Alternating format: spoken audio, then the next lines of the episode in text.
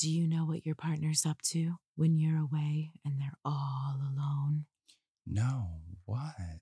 They're listening to the Screw Podcast, of course. What's that? Mm, sit back, relax, and listen. You're an orgasm addict. You're an orgasm addict. Sneaking in the back door with dirty magazines. So your mother wants to know what all the stains on the jeans. And you're an orgasm addict. Thanks for tuning in to the Screw Podcast with Felicia Rose and A-Love. It's been so fucking long, and we're back, bitches. Oh, hell yeah, we are.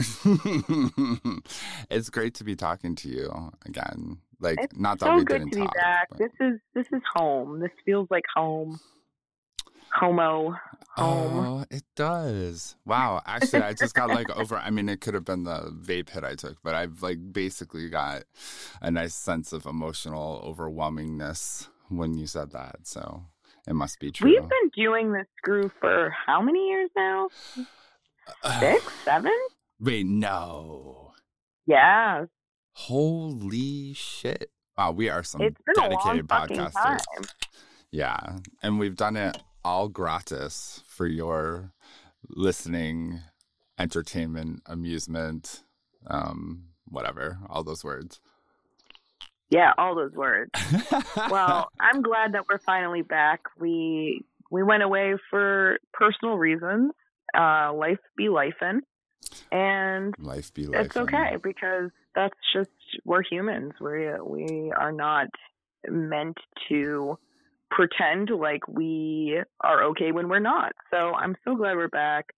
I feel like we're opening a new page on this story, mm. a new old page, if you will. But we're we're not going to do what we used to do anymore for the Screw. Um, the last however many episodes, we kind of changed our format so that we could be a little bit more educational and exploratory. And it was fine and it was fun and I learned a lot. But at the same time, uh, I think it was we deviated too far from our original intent, which was just to be nonchalant about sex. From our so roots, I'm right? Happy from our to roots. Say we're back. Yeah. What'd you say? I said we deviated too much from our roots, really, right? That's like... Exactly. Like, we we changed the Screw to something that was unrecognizable for ourselves. Mm. And I think that's what put us in a lot, in a position of feeling a lot of pressure to fulfill this mission that we never really wanted to begin with. So it's nice to come back to the table with our original idea, which is to basically be ourselves and have yeah, we a wanna, little we, bit of a hangout. We want to be real. Know? We don't want to be performative. Like, uh, there's yeah, too much performing I, we don't wanna in life. We don't want to read information, yeah. and we don't want to just too much. If I have to do research, I'm not having fun anymore. Now, it's one thing to have a question and then be like, I want to figure out the answer to that. It's another thing to feel like we have to do homework for the podcast, right? That's not our intent. It was never our intent. It was never the goal. So I'm glad we're back to basics, essentially. Back to the basics. Back to the butt suck sex basics. Oh, wow. Back to the butt sex basics. I love that stuff. Well, like, and like, for those of you who don't know, and if you're newly listening, like, basically, how many years ago? Uh, ugh, I don't know how old we are now, but at least fifteen years ago. Like, we were chilling in a class and we were like, realized how little people know about all sorts of stuff, but especially uh, around human sexuality and just like kind of like how to like find and enjoy like pleasurable things in your life against all odds, as it would seem most of the time. So, yeah, seventeen years ago, we realized that people don't know how to tuck their thumb knuckle while fisting, right? Like, we just... We or decided... or to clip those nails. Oh, God. God. Oh, God. Please clean underneath them Ugh. before you clip them, because that's so fucking important. Yeah, I ain't trying to get, like, bacteria up my hole, you know what I'm saying? Ugh, God, we don't want bacteria. There's enough bacteria. We don't need more. Exactly. Exactly. So, well, and right. So, you know, we started trying to do these videos like that weren't just like informational to, like, us, but, like, hopefully, like, a more comfortable way, you know? Like, people used to ask little questions about all sorts of, like, stuff that some of us take for granted. And, like, you know, our young asses were putting up videos without reading the licensing and posting agreements and getting kicked off for either swearing or smoking too much marijuana on screen, which, like, the world has totally changed now in terms of that. But, like, even though, like, oh, yeah. there are still things that haven't their policy that, like, explicit, like, drug use on camera is still, like, a no. But, you know, I don't think these things are being monitored in the same way they were seventeen years ago when we couldn't, we would grab a following and then, boom, we would disappear. Like, you know, unfortunately. But yeah, Brooklyn-bound debauchery, it's, it's sad to to think about it. But, hey, we still have a couple videos in the archives, which is always fun to revisit. We had a good time. We did have a good time. And, you know, I I was fondly remembering all the wonderful lesbians that were excited to talk to us about sex and sexual activities back in the day. Um, and this is... Yeah, we really were like a, a lesbian uh, four one one uh, just information center, which is fantastic because neither of us are lesbians, so it just worked right. in our favor. We had like a, a, a gaggle of lesbians, like... a gaggle of lesbians and a couple of token gay boys and bis here and there.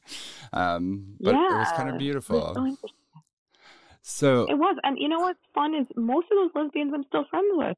I know. Shout out to Megan, who I saw a couple weeks back oh, back in my hometown. Little Megan. We went to we went to that Femme Bar, that new lesbian bar in Worcester. Oh, shit. So fun. Oh, what wow. a fun moment. Wow. Okay. So that actually is a perfect segue, segue to one of the things that I wanted to talk to you about. I came, sure, I came across an interesting article um, the other day um, from Smithsonian Magazine, of all interesting places, and it was titled "The Rise and Fall of America's Lesbian Bars." Apparently, there's only fifteen nightlife spaces dedicated to queer and gay women in the United States. fifteen Yes, yes. What the fuck? I know, I heard that. It's really crazy. There was a lot more in the past, and they've slowly gone away, which is why it was such a big deal that Femme Bar opened in Worcester, because Hell yeah. it was, like, notably one of the, the few, uh, you know, there was, they, they basically posted about that. They were like, there's not lesbian or queer femme specific places left. And so we need that, and we need it here. And I was like, this is beautiful. And I went, and the owner was fucking lovely. I did karaoke. Was the owner they queer? Were so was the owner happy queer? For me to do it. What was that? Was the owner queer? Yes. Oh, well, beautiful. I mean, I, I did. I didn't ask her her specifics, but I believe she was a lesbian. Nice. Or a, a queer person in general. And I, yeah, she was. She was lovely, and every the vibe was lovely. Everything was just fantastic. So I was very. And there might be more than one owner, so I, I'm just speaking on, like, my sure, very sure, short sure. experience no, there. Awesome, yeah. The Femme Bar. Oh, awesome. You got to check that out, y'all, if you're in the Worcester area. Yeah, it's area where the old know. dive bar used to be. Remember oh, that? Really? Oh. Yeah. Yeah, I do remember that. Um. Oh, my God. That's, yeah. I'll, although I will say my, as much as I remember it, I probably couldn't tell you in all the world how to get there. I cannot believe it's just on it's just on Green Street. It's right up um, oh okay Kelly Square. Oh, Green Street. That wait that Kelly Square, is that like crazy Rotary still in Kelly Square? So okay, so Polar Park was built, which is the the new baseball field okay. baseball thing. Okay, and that's right down there in Kelly Square. Nice. There's all these like old industrial buildings that were turned into like breweries and all this other shit. So there's a lot going on there. So they basically had to take that shithouse Rotary and make it into like a three lane. It's still a Rotary, but it makes a lot more sense now, and okay. it, it's easier to navigate. It's still a shit show, but it, it is a lot easier because there's actually like lanes like painted and that's amazing. You know, like I moved to Boston or Worcester from Boston, and I really thought that there was like going to be nothing worse than Boston traffic until I got to Worcester and tried to get through Kelly Square for the first time. I was like, this is really just, you put that cigarette in your mouth, you like downshift, and you just slam that gas pedal until like you hope you make it through.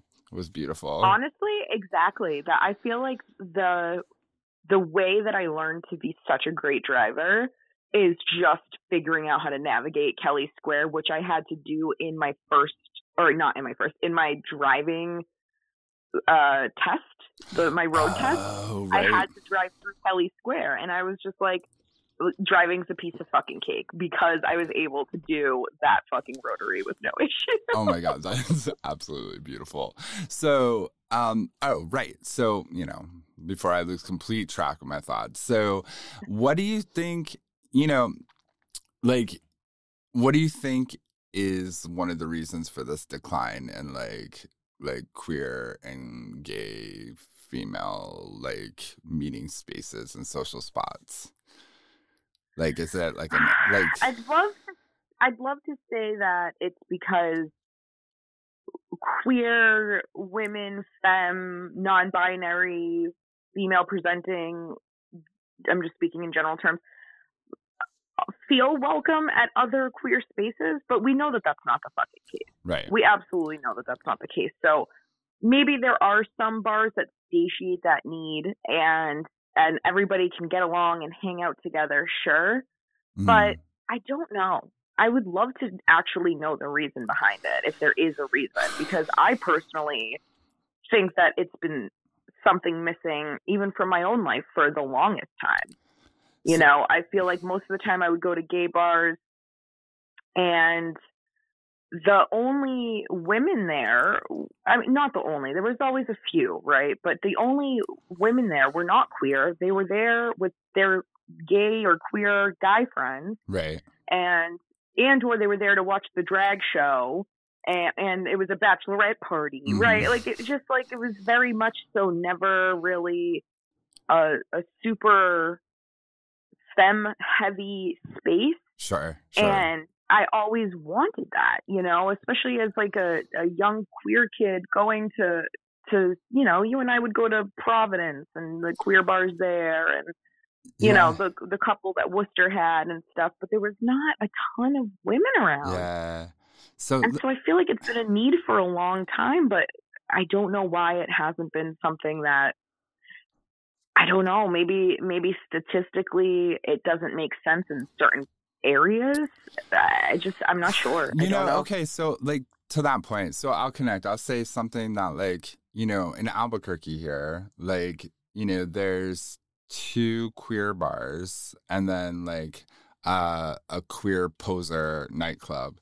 And, and I'll get back to the third in, in a minute, what I mean by that. But, you know, I thought about that a lot when I came across this article. Many years ago at Montreal Pride, I met this uh, lesbian sociologist, and uh, I can't remember her name, which I feel awful for, but, you know, Inform- new information comes in, old information goes out these days. So, but like, you know, there was this kind of conversation about, you know, when she did a lot of studying around the, the pink economy and, you know, the queer dollar and all this kind of like influx in the last twenty plus years of like spending around and targeting around, you know, queer folks for, you know, their, their money, their, their vacation time, their whatever. Right.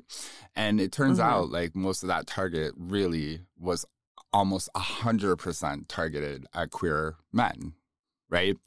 So lesbians weren't even a thought on some degree in the whole pink dollar formation of targeting.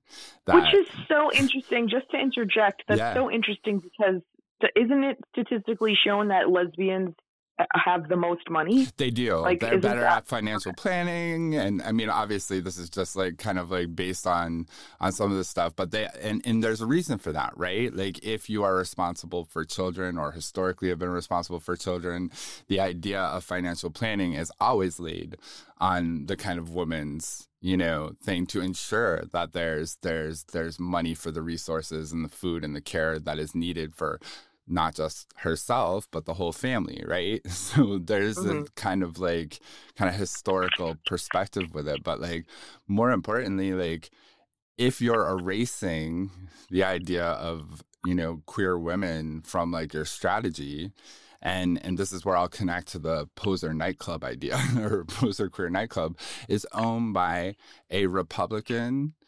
woman, hetero cis woman, who uh, has helped start the local chapter of the Log Cabin Republicans here in Albuquerque. And she has put all these trans flags and like queer flags all over her nightclub that she owns, um, without any queer co-owners, um, and and while supporting like Republican Party politics, right? God. Republican platforms, like, sans the whole, like, we hate faggots platform.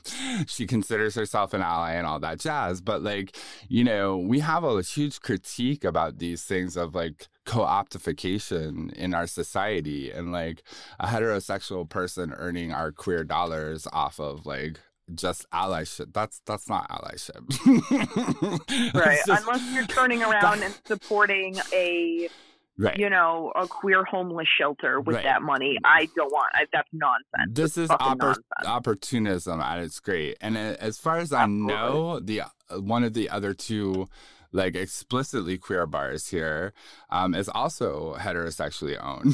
So, you know, what and if, if you look around in New York City, actually, you'll also see this is the case with many New York bars, which kind of puts us back to the day when like the mob owned a lot of like queer bars in New York, right? Right. These people that like have no affinity for the community socially, but are again more than happy to like recognize the market and and, and take our dollars, right? And so like I just bring this back to the idea, like if your target is constantly like, you know, excluding, like, I mean, it's also just kind of bad business, but like this lesbian erasure has kind of like left this void, and and I and I think it's deliberate on some level because of obviously, you know, sexism, but like, you know, maybe this this kind of like sexism has really grown into this um, blind spot, right? Because I don't think it's because the market's not there. If you look at somebody somewhere like Albuquerque, there are a lot of lesbians here. And like you could make an argument that, yes, if you go out to the bars here, you see wonderful integration of both queer males and females and the trans community. It seems very integrated, right?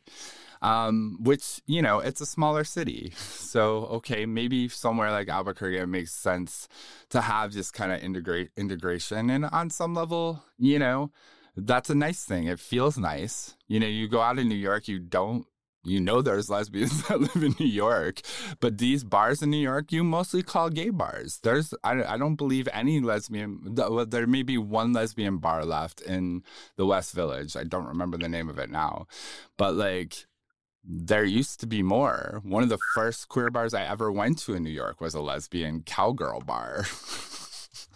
So, like, I, I think it was like on Houston Street or whatever, and it was like fabulous. But like, you could also s- feel that there felt like a na- network of safe space for the women attending there. You know, that like, sure. you know, just kind of like, what are you? Are you are you here to integrate the space to hit on women as a male? Like, or are you like kind right. of like the queer male ally to lesbians, however you want to word it? Which, you know, right. I, I always say I was raised by a beautiful pack of lesbians. So that is like my foundation. So fine. I yeah, love so love the, the Indigo the Girls. That I, the Femme Bar that I went to, it was, you know, it there's nowhere that says this is a lesbian bar, right? right? There was no bi erasure happening. There's no mm. queer, you know, there, there was plenty of non-binary and trans people there. There were also straight men there. Mm-hmm. There was a few straight men there that were confused, okay. that didn't understand that it was actually a queer bar. Um, uh. That was interesting. They, I remember Me- Megan walked up to order a drink, and one guy turned to her and said, you know, nobody's nobody's talking to us here. And, I, and she was like, and I don't think that's going to happen, sir. That's beautiful. Like, there are these two, they stuck out like sore thumbs. Like, they, they just didn't get the memo, I think. And not that there, there were pussies all over the walls. I don't understand how they didn't understand. But, um, but then, like, I had two of my straight guy friends with me, and they were doing karaoke, and everybody was, like, getting into it. You know, like, there was absolutely no, you know, you can't come in if you're a fucking dude or if you're not a lesbian specifically, or, you know, there's none of that at all, which was awesome because it really did make for a dynamic space. But most of the people there were of some queer flavor, femme, non-binary women, you know, under that umbrella, if you will. So like it was it was definitely a cool vibe because there wasn't any specific mm. rules, if you will, but at the same time it was a safe space and you could tell that it was that. So it was really cool. I really really liked the vibe in there. I was very impressed. Oh, you that's know? Awesome. It's it's it's so perfect when you can walk into a place and feel just like, okay, this place I can feel comfortable in, I can feel welcomed in, I can feel be myself in. Like it's it's like no other feeling, really. Absolutely, absolutely. So the last thing I want to mention about this this whole, you know, idea of of diminishing, you know, queer spaces for women is Um, there are two people, Erica Rose and Alina Street, who have launched um, the Lesbian Bar Project. Um, so if you have some money and are looking to help, they are looking to, especially post-COVID, um, help the remaining lesbian bars stay open and hopefully incentivize more people to open them. Because, you know, even Roxane Gay uh, was quoted saying, you know, like, I don't understand why this is happening. These are huge cities. It's not like there are less lesbians, you know? So, right. you know, and I think it looks like COVID definitely, like, fueled a lot of, like, other closures as it did for a lot of other, you know, businesses. But um, th- this is an interesting project. Check it out. It's just called the Lesbian Bar Project. And, um, you know, if you're curious about what they're doing and want to support them, go for it. Fuck yeah. Hell yeah. So are we going to open a queer bar? Like, what's good? I know. I honestly, my my concern somewhere like even Albuquerque, if we open a lesbian bar, it would drain all the business from the other bars. But I love, you know, like, and, and that's kind of the thing, you know, maybe that's the way we need to think in the community. Let's stop opening gay or lesbian or trans bars. Like, let's open bars where it's understood that this is where the community intersects, socializes, strategizes, um organizes, you know. I think I do think that that's sort of the intent of a lot of the the queer bars that are the newer ones, right? Mm-hmm. Maybe not necessarily the older ones that are still going strong, having like dude orgies in the bathroom and shit. But like, you mean I like the Eagle? That, yeah, you knew exactly what I meant. But I do, I do think that, um, I do think that. There is a difference between a bar that, I don't know, guys have a lot of space out there already, right? Like we, we, True. I think it would be cool. I, I do agree with you because there is an exclusionary factor once we get into splitting hairs about lesbian versus this versus that. But I do think that it is cool to see a place be successful with, you know, feminine energy inside of it. Totally. I love that idea. So I do, I do agree that there is a, a need for just more uh, understandably queer spaces and ones that aren't just packed with guys, honestly. But at the same time, I, I Well, I would love to. I, yeah, we're we're opening a well, queer let's, bar. Let's be real, like, and not just places where the primary focus is like drinking. You know, like part of the thing is is like you know, and I'm always looking at you know the community and where our, our stress points are. You know, a lot of the spaces that we have like traditionally and historically had to gather around do tend to be like centered around like a night nightlife idea. Which is great, you know, but maybe it's time for us to, like, reimagine, like, more diverse spaces for us to socialize and come together in. You know, not just gastropubs and or whatever, but, like, a space that has a multifunction purpose, you know, like, bars that do, you know, function as community centers, as resources, as, you know, uh, that have nights that do, like, support and host, like, you know, a, a, a, queer woman's night versus a queer men's night. So like that kind of like solidarity and community building can happen too. And like safe space can be imagined, you know? So, I mean, right. Of course, I'm always up for having drinks available, but like, you know, super loud music throughout the whole establishment doesn't actually even cultivate socializing, right? You know, it's fun to dance and whatever, but maybe some of these spaces can have more multifaceted rooms, you know?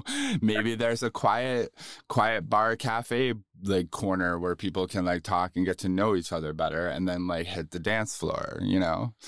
I don't know. That's fun. Okay, don't give everybody our bar ideas. Oh, you're right. Or oh, our see, my husband's always accusing me. He's like, you just give out those ideas, like, for free. All right, well, I patent this idea right here on the air. So, yeah, well, especially because we don't have the money to actually do that. Yeah. Like, we have to be careful with giving away our ideas. Good so it's not point. Like we're opening the shit soon. Good point.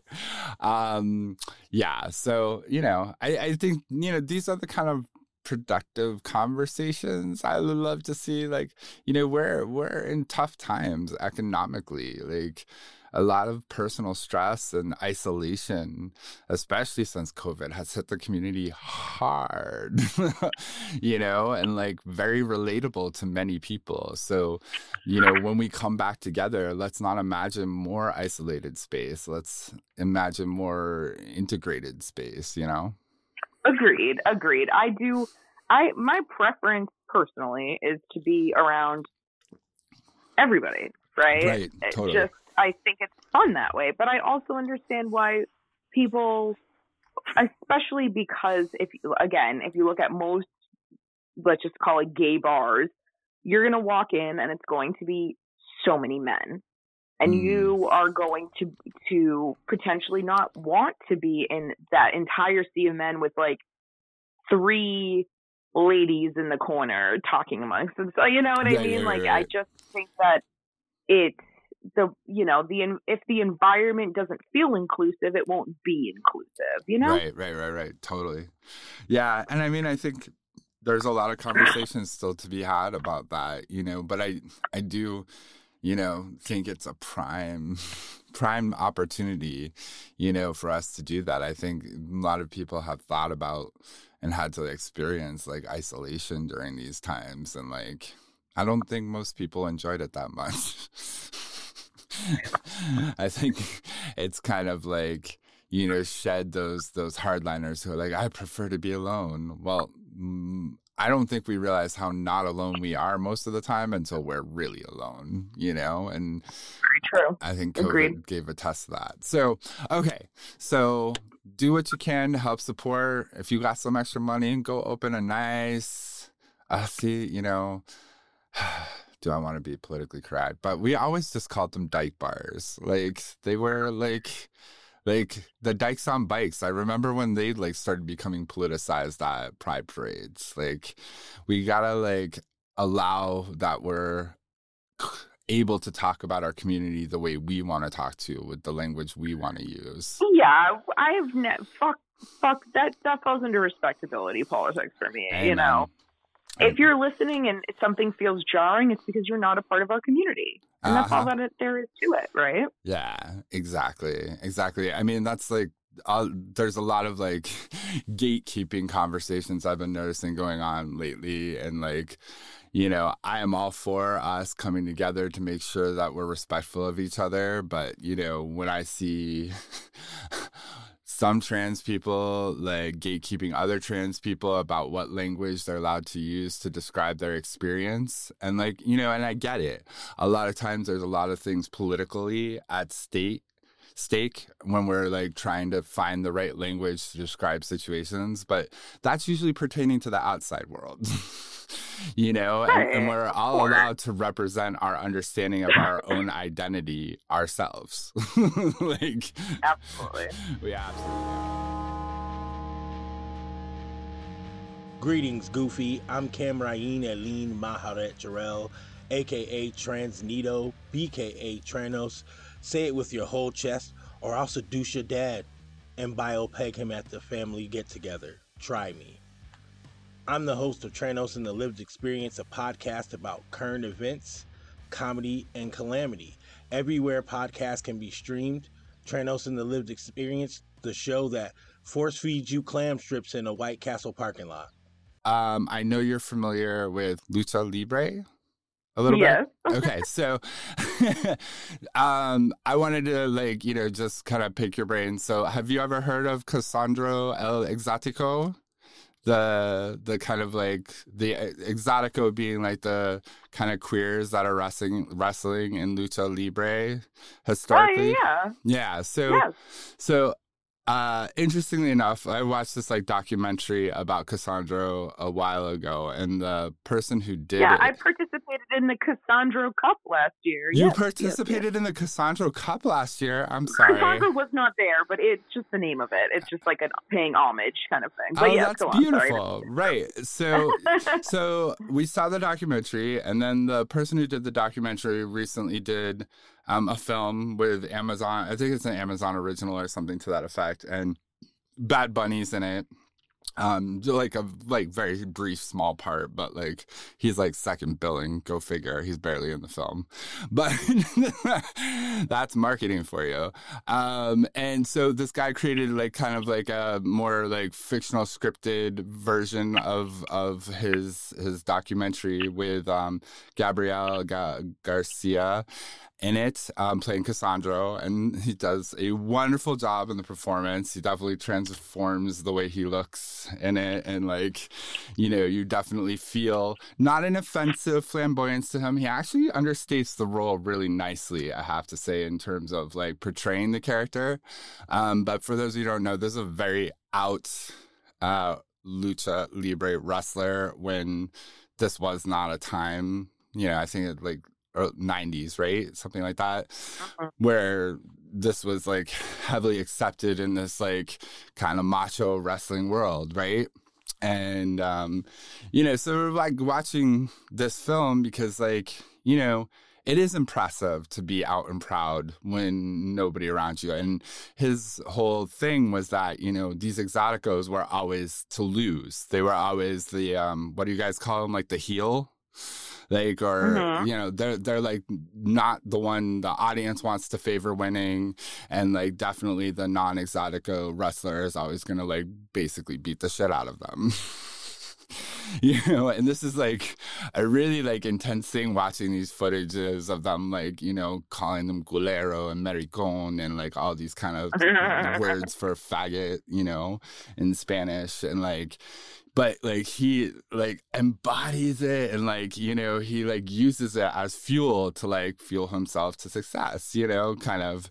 And becomes, like, I mean, he's still alive. I shouldn't talk about him in the past tense, but for, you know, becomes pretty fa- famous, you know. And he's from El Paso, which is, like, right around the corner from Albuquerque, basically.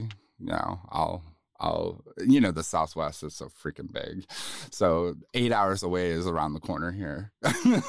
But um, so, you know, like one watched it and, you know, I have to say, like, you know, there's there's an element of it of where, you know, he has this very, you know, D L relationship um, with, you know, this other wrestler. And, you know, this theme has like, you know, comes up in a lot of movies. But I, what I loved about, you know, him is that he demands, you know, he's like, you, I want you to be with me, be with me. And guys like married with kids and stuff. And like, you know, he's basically like, nah, I'm not going to do that. So, you know, he fucking moves on basically, you know? Um, but like, the whole reason I'm bringing this up is we've had such like a hot button lately. And, you know, Gabriel, he loves to play queer characters and he's not queer.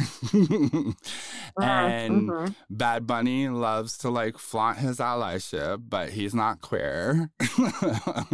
I mean, not explicitly so. I mean, they can all play their Harry Styles word, word games right now, but like until you like express that you are a part of the community, you're not a part of the community. sure, that sure. is that's. I the do kind of I do f- love a person with the platform of Bad Bunny being an openly uh, an open ally. Of course, um, because you know Bad Bunny is like the Taylor Swift of of you know the world as far as. His influence is insane, right? And they're so the number is, one and two most streamed on Spotify. So that right, kinda... so it, it's beautiful to to have somebody with such influence, you know, help, absolutely help the the queer community in general. But I do understand what you're saying. Absolutely. Well, you know, because the question always comes, and like you know, you certainly understand. Um, uh, what's what's the, what's the gentleman's name from Pose? Oh, actually, I think they're not gentlemen anymore. They're they.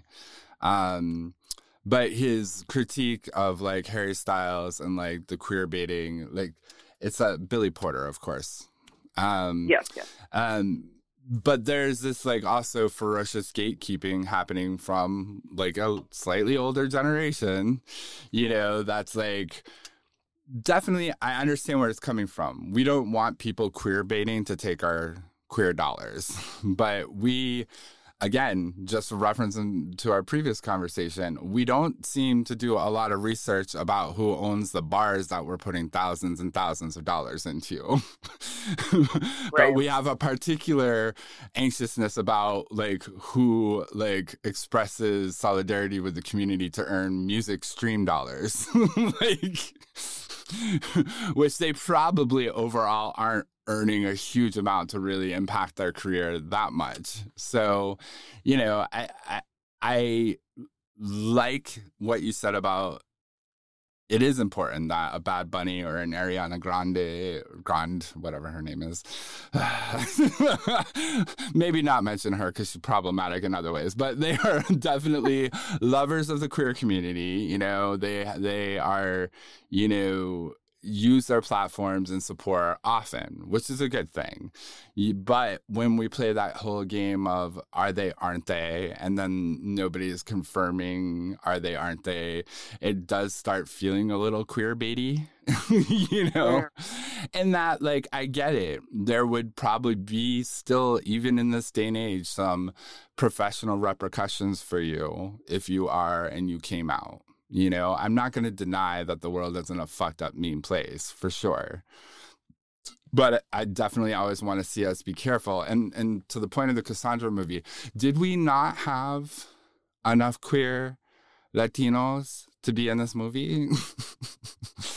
True. You know, and, Very true. and I, I'll make the same critique. Almodovar, who Gabriel has played queer for in his movies before too, famous Spanish director, like a queer, openly queer Spanish director, um, also loves to put heterosexual men in his very heavily coveted roles. Antonio Banderas has been in almost every one of this man's movies, but most recently this gay cowboy short thing is Ethan Hawke and... Um, oh, God, he's in everything now. Uh, Pedro Pascal, right? Playing queer. And apparently the movie's great, and they did a lovely job. And again, love the allyship. But do you need to take our roles in movies? Like, I know this is a tricky subject in conversation, but, like, given the history and the, like, kind of whole idea of drama and queer folk and, like, you know, we're often writing these things and, like, scoring the music and, like, like, can we not act in roles about us? Like, you know, and I No, I, I agree. I mean, if there's truly no one to fill the shoes of the role, or if, say, somebody looks remarkably and strikingly like, say, a, a famous person that they're trying to portray.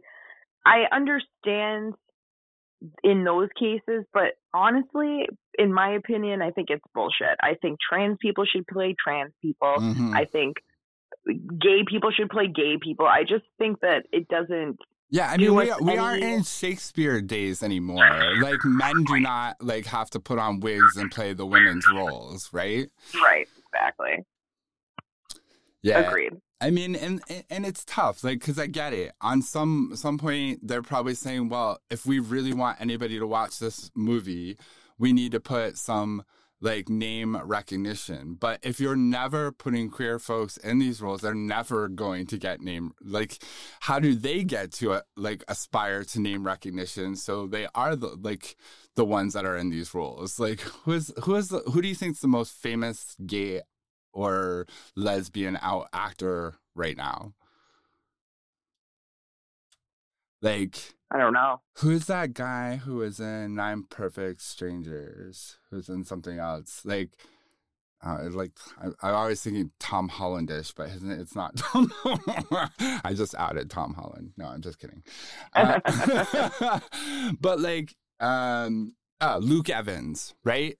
Luke Evans is like now, like, getting cast in like every gay white male role, right? And and I would say he has like name recognition, but like then it falls into like uh, dominance, you know? Like uh, who was the one a few years ago who was in my best friend's wedding?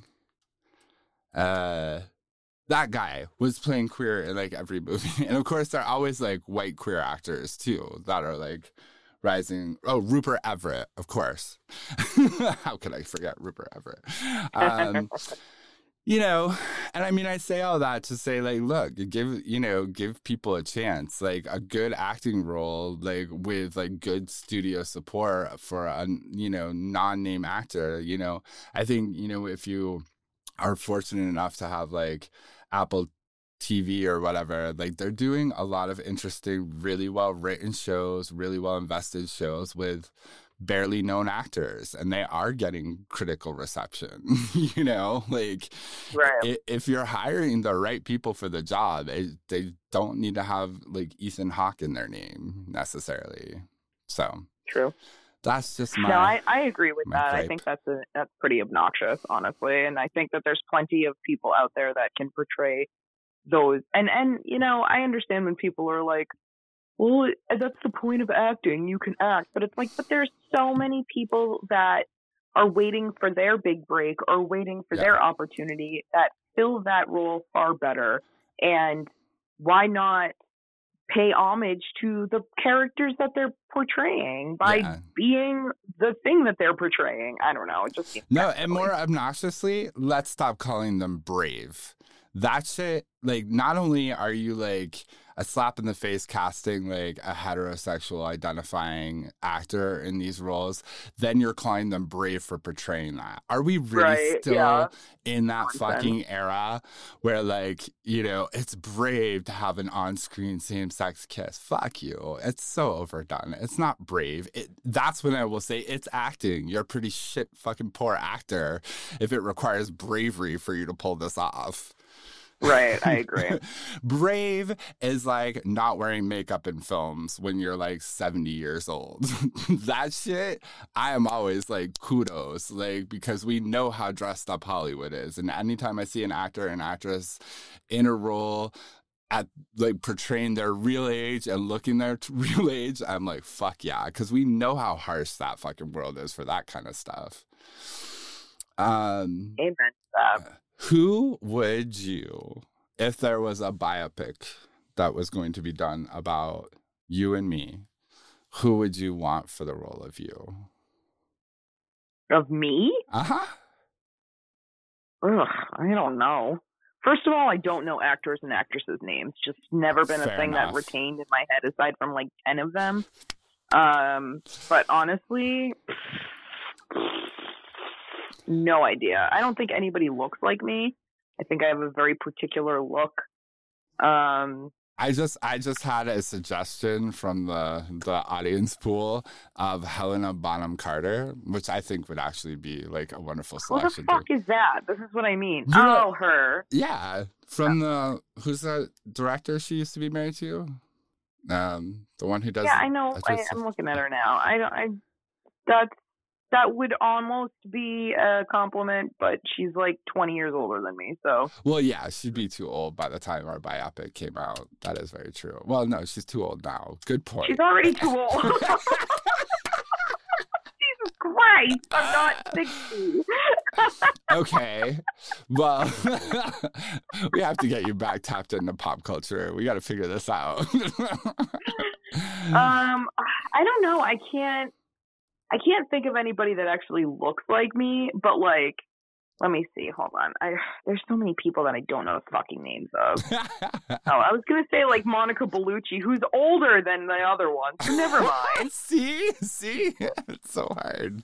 Yeah, I have no, I don't, I don't know names, but I also don't, I, beats me because the problem is that like, there's not a lot of actresses out there that, that look like me because like, I, you know, my look is very much like I'm, I would be cast as like the comedy person because of my sure. big nose and my weird shape. And, you know, like it's, so it's not really like a thing. Okay. I can't really so, put my... so let's take out like looks. Is there any like bisexual actresses, regardless of looks, who you would like want to play you?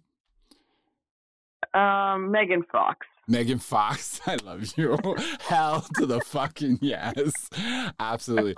I know. So I was like struggling to try to figure out like like who who it would be for me. Like and then like I was like, oh, like look at my queer actor choices. Like so I, I don't know if they're they're, you know, is somebody I mean No, I can't think. I of... guess Lady Gaga could work for me because she has a similar uh... nose to mine.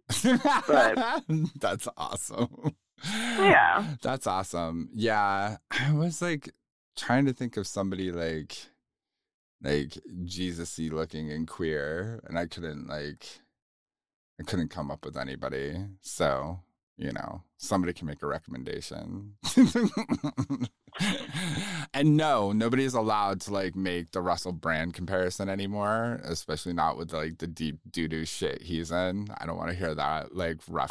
I've never thought of him and thought of you in the same like that's never been. Well, I've also heard. Hold on, there's like hold on, there's such an there is totally an actor that looks like you, but I don't think he's gay, and I can't remember his fucking name. Hold on, let me see if I can try to fucking Google it.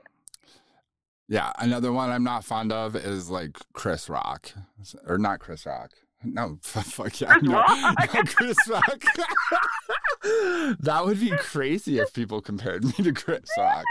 Um, I meant to say Kid Rock, who is also an equally insulting comparison. So fuck off with that one. And I think when I had short hair, I heard Tom Green before. Also, fuck off. So, oh god, yeah, no, I know. I think people just think of like tall, like people with like you know slightly prominent noses, and then they throw like weird names out. Like if Chris Rock were or Chris Rock, I keep saying that. If Kid Rock, I already like Chris Rock. I would love to be compared to Chris Rock, but that's not gonna happen. Um, because I think he's an Aquarius as well. Yeah, Chris Rock is also an Aquarius. But Kid Rock, if he had better politics, I wouldn't mind like the comparison so much. But... oh god, he looks nothing like him. He's so gross. No. Absolutely fucking not. Oh shit, Betty. Shit. So there's definitely we'll we'll have to revisit it. There is definitely an actor that looks like you when he has long hair, and I can't fucking put my finger on it. Ugh, I have the worst memory with names when I Oh, I mean like I that, do but. too. Like most of the time I start describing it and then like my signif other like will pull up the name for me because they know exactly who I'm talking about. That's the kind of partner you want to get in your life. I'm thinking of, and you'll have to say two words and they figure it out for you. So um, I feel like hold on, hold on, hold on. I'm gonna find it. I'm gonna find it. I'm gonna find it. Oh, you know what? Christian Bale with long hair oh. could definitely pull it off. Oh, Christian Bale. I like that one. Yeah, him. Yeah. If you've looked, if you've seen him with long hair, he definitely he could he could definitely play you for sure. He made out with Ewan McGregor in a movie. That was a pretty oh, hot wow. scene. One of his like first. I mean, I know Christian Bale started off as like a kid actor and shit, but like one of his like first adult roles was in this like loose uh, biography of um, David Bowie. I don't remember what the fuck it was called now, but it like kind of alludes to like all this like queerness within like the David Bowie like world, but like definitely imagines it full force and gives you some like kind of hot, hot queer male on male action scenes. Right. Yeah. Here for it. Exactly. Oh, yeah. I mean, what else? I mean, it's just great to be back on the mic with you, for sure. Fuck yeah. I'm happy to be here. And, you know, I do have some unfortunate news that we've lost our producer, who's, like, we're supporting to go on and do bigger and better things. Um, thank you, B, for all of your hard work. Um, so yeah, I'm sure you, this you. episode is not going to sound nearly as good as the previous ones, but I will do my best. uh, shit. So... yeah, we're back to popsicle sticks and tape. So Pop- sorry, everybody. You know what? We do popsicle sticks and tape real good sometimes. Real good. uh, so anything you'd like to add for today's show, mi amor? I don't think so. Um, everybody support us by giving us a listen, giving us a like, giving us a download. I'm not even going to try to get you over to my OnlyFans. Fuck it. I'm over it. But if you would like to, it's Felicia Rose New is the new link. Ooh. Because they shut me down back in February. So it's been a hell of a fucking year. Woohoo! Fuck that. Um, and other than that, you know, keep your dicks wet and your clits met and have a great time, everybody. Fuck yeah. Thank you.